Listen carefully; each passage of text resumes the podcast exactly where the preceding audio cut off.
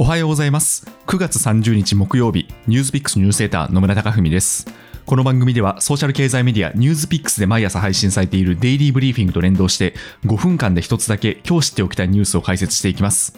ぜひ朝のお時間のともにお付き合いいただければ嬉しいです。さて今日のテーマは何といっても事実上の次の首相が選出されましたので早速その件について本編に行ってみたいと思います。昨日自民党総裁選が行われまして岸田文雄氏が新たな総裁に選出されました岸田氏は1957年生まれの64歳、衆議院広島1区選出で当選9回、これまでに外務大臣や防衛大臣、党の政調会長などを歴任しました。総裁選では事前予想通り、1回目の投票では4人の候補のいずれも過半数の票を得ることはできず、岸田文雄氏と河野太郎氏の決選投票になりました。決選投票では都道府県ごとに1票が割り当てられた党員票では岸田氏が8票河野氏が39票だったのですが議員票では岸田氏が249票河野氏が131票獲得して大きく引き離しまして新たな総裁に選出されました。岸田氏は選出直後の記者会見でできるだけ多くの皆さんの声を聞いた上で決断するという手法を大事にしていきたいと思っていますと自らの政治手法の聞く力を強調しました。今後は党三役などの人事に着手しまして10月4日に召集される臨時国会を経て岸田政権が発足する見通しです。でちょうどニュースピックスは今朝解説新総裁岸田文雄はこれをやるという解説記事を出しまして詳しくはぜひそちらをご覧いただければと思うんですが岸田氏が主張する政策を振り返っていきます。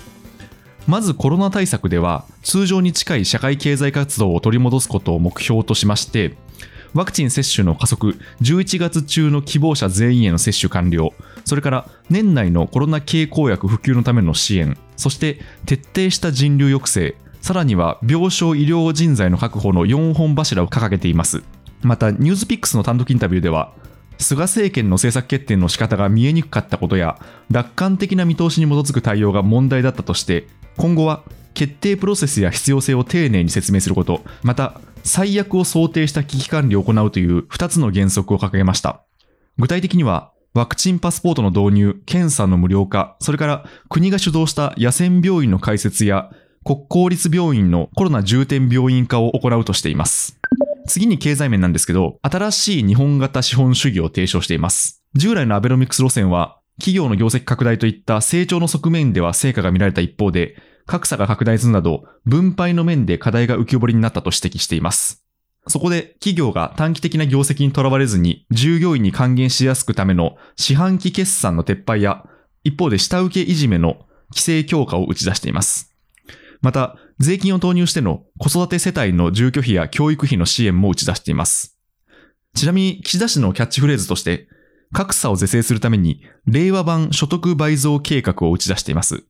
で、これはですね、岸田氏の出身派閥、宏池会の創設者、池田隼人首相が打ち出した所得倍増計画にあやかったもので、戦後の高度経済成長を牽引した偉大な先達に自らを重ね、演出する狙いがあったものとみられています。で、一方で安全保障では明確な姿勢が見えないという指摘があります。岸田氏は第二次安倍政権時代の2012年から17年の4年半余りにわたって外務大臣を務めまして、連続在任期間は戦後最長です。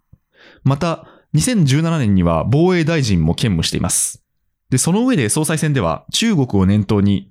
権威主義が拡大しているという懸念を示した上で、台湾海峡の安定や香港、ウイグルの人権問題への対処を掲げています。そして、日米、オーストラリア、インドからなる戦略対話、クワッドといった同盟友好国との枠組みの活用の重要性を強調しています。ただ一方で、昨年9月に出版した書籍、岸田ビジョンには、日本はアメリカの代理国ではなく、独自のどんな役割を果たせるのか、アジア地域の秩序維持をリードする役目があると私は考えていますと記述していまして、アメリカ追従一辺倒ではなくてですね、独自路線を訴えていまして、中国にどのように向き合うかが注目されています。で、この岸田氏の選出につきまして、海外メディアも次々に報じています。その見出しを見ますと、例えばアメリカの公共放送 NPR は、 consensus builder、合意形成者という見出しをつけています。また、ウォールストリートジャーナルは、控えめなリーダーへの回帰と論評しまして、岸田氏がカリスマ性や挑発的な政策ではなくて、党の長老たちの間の支持を蓄積してトップに立ったと綴っています。で、最も手厳しいのはイギリスのフィナンシャルタイムズでして、岸田氏のことをミスターステータスクオ、つまりミスター現状維持というあだ名で呼んでいまして、日本の与党はミスター現状維持を総裁に選んだという見出しを報じています。